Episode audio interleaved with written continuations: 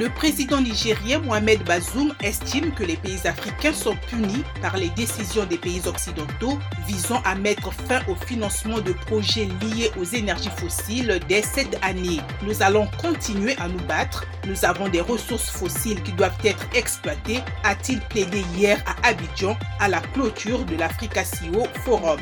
La République démocratique du Congo a émis des factures aux opérateurs de télécommunications qui devraient leur coûter environ 180 millions de dollars par an, ont indiqué deux sources proches du dossier. Le gouvernement de Kinshasa a adopté la taxe imposant des prélèvements sur chaque appel téléphonique, SMS et mégaoctets de données en ます。Cette taxe remplace un autre prélèvement qui a été supprimé. Pour terminer, en Guinée équatoriale, la justice a condamné l'entreprise Commercial Santé pour délit contre la santé publique pour avoir notamment changé les dates de péremption des produits alimentaires et avoir vendu des produits pharmaceutiques non autorisés. Commercial Santé devra payer une amende de 411 millions de francs CFA. Les machines ayant servi à changer les dates de péremption seront confisquées. Les produits saisis par les autorités dont les dates ont été altérées seront détruits.